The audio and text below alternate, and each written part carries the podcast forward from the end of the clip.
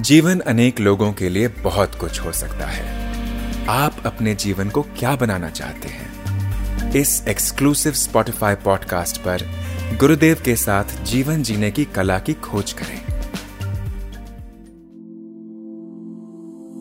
साल भर में जो भी हमने अपने मन में इकट्ठा किया है, राग द्वेष अहंकार, इन सबको जब चैतन्य शक्ति हमारे भीतर जागती है। नौ दिन की तपस्या से वो सब चीज़ें ऐसे चुकना चूर हो जाता है, जल जाता है। यही रावण दहन है।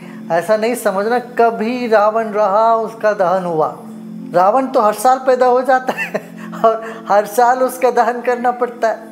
जैसे शरीर में मैल जम जाता है, दिन भर में फिर शाम को स्नान करना पड़ता है। सुबह उठ के सब स्नान करते हैं, शरीर का मैल नित्य नित्य उसको दूर करना पड़ता है। पड़ता है कि नहीं? है ना? ये तो नहीं कहोगे मैं एक दिन दांत मैंने मंजन कर दिया, बस हो गया। नहीं, करते रहना पड़ता है। रोज रोज दंत मंजन करते हैं। तो इस तरह से हम अपना शरीर को जितना स्वच्छ रखते हैं, घर को स्वच्छ रखते हैं, ऐसे हमारे अहंकार को भी हमें सात्विक बनाना पड़ता है। मन को स्वच्छ रखना पड़ता है। कि मन में ये सब बातें आ जाती है, जम जाती है।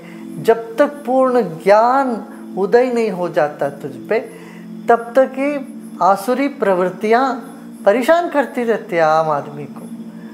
तो उस राम बाण से उस रावण का दहन करना है। और राम बाण क्या है? यही भक्ति, ज्ञान, सत्संग, ध्यान। ध्यान ही ऐसा रामबाण है। प्राणायाम के परे कोई ऐसी चीज़ नहीं है जो हमको पवित्र कर देता। तो प्राणायाम से पवित्र हो जाता है तन, मन, बुद्धि। तो बुद्धि को शुद्ध रखें, अहंकार को जीवन में ऐसा लपेट ना दे, अहंकार हमारे जीवन को। मल, आवरण और विक्षेप तीन चीज़ें होती है।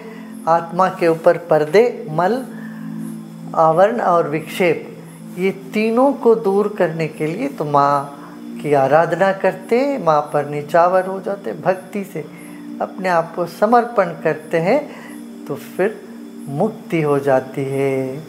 और दुर्गुण से मुक्ति ही विजय है। आत्मा का विजय अहंकार के ऊपर। अहंकार बहुत बड़ा दिखता है, दस सिर का लगता है। इतना बड़ा और राम बिल्कुल छोटे इन रामलीला में भी जहाँ आप लोग देखते हो, देखो, और रावण का पुतला तो छोटा नहीं बना के रखते। रावण का पुतला तो सबसे बड़ा बड़ा होता है। और राम तो होते छोटे।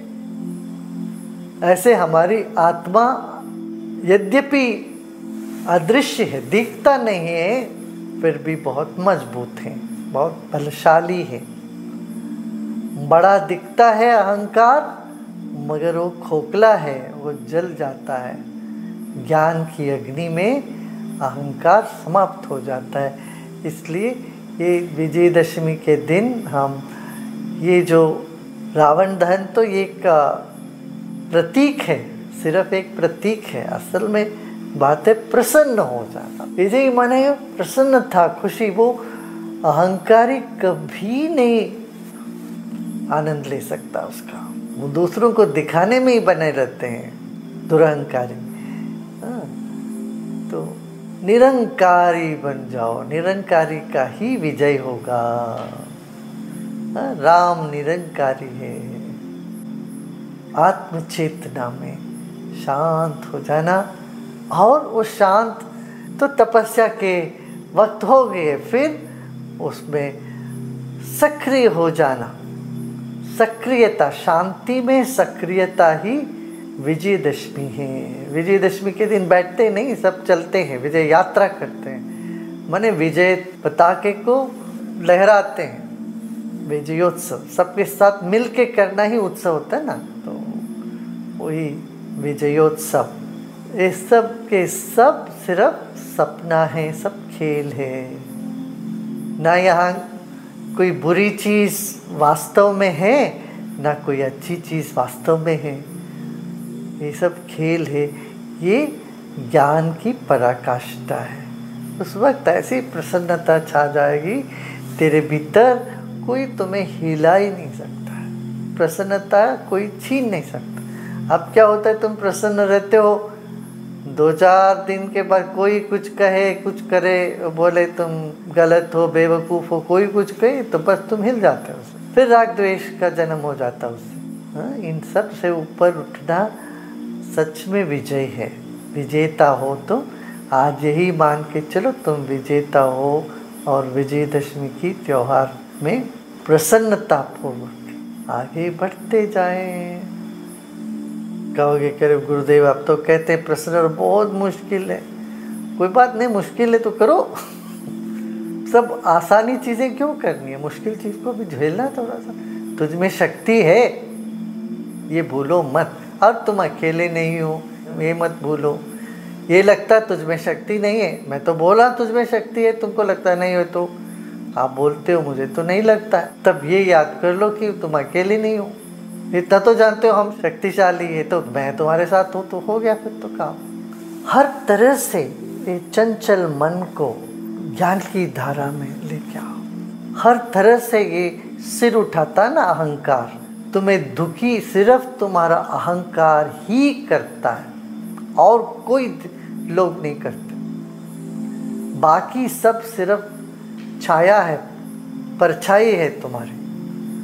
तुम्हारे अहंकार के वजह से ही तुम दुखी होते। इस अहंकार को जला डालो और तुम आत्मस्थ हो गए हो, तब तो। जीवन में सब जैसे चाहते हैं, वैसे ही होना, ऐसा कोई आशा नहीं करनी चाहिए। जीवन जैसे चल रहा है, वो एक नियम से चल रही है। तो नियति को आदर करना, वो नियति ही दैवी शक्ति है। या देवी सर्वभूतेषु। चेतनेत्यभिधीयते। चेतन के रूप में सब जगह तुम व्याप्त हो। और कैसे हो? बुद्धि के रूप में सब में हो। जिनके भीतर बुद्धि है, वो तुम ही हो। यदि तमोगुणी बुद्धि है, रजोगुणी बुद्धि सतोगुणी जैसे भी बुद्धि है, वो तुम ही हो। और भूख भी तुम ही हो, भ्रम ही तुम ही। भ्रम में तो लोग जी रहे हैं। तरह तरह की भ्रम लेके जीते जीवन में। और सारे के ब्रह्म भी शक्ति ही है, देवी ही है।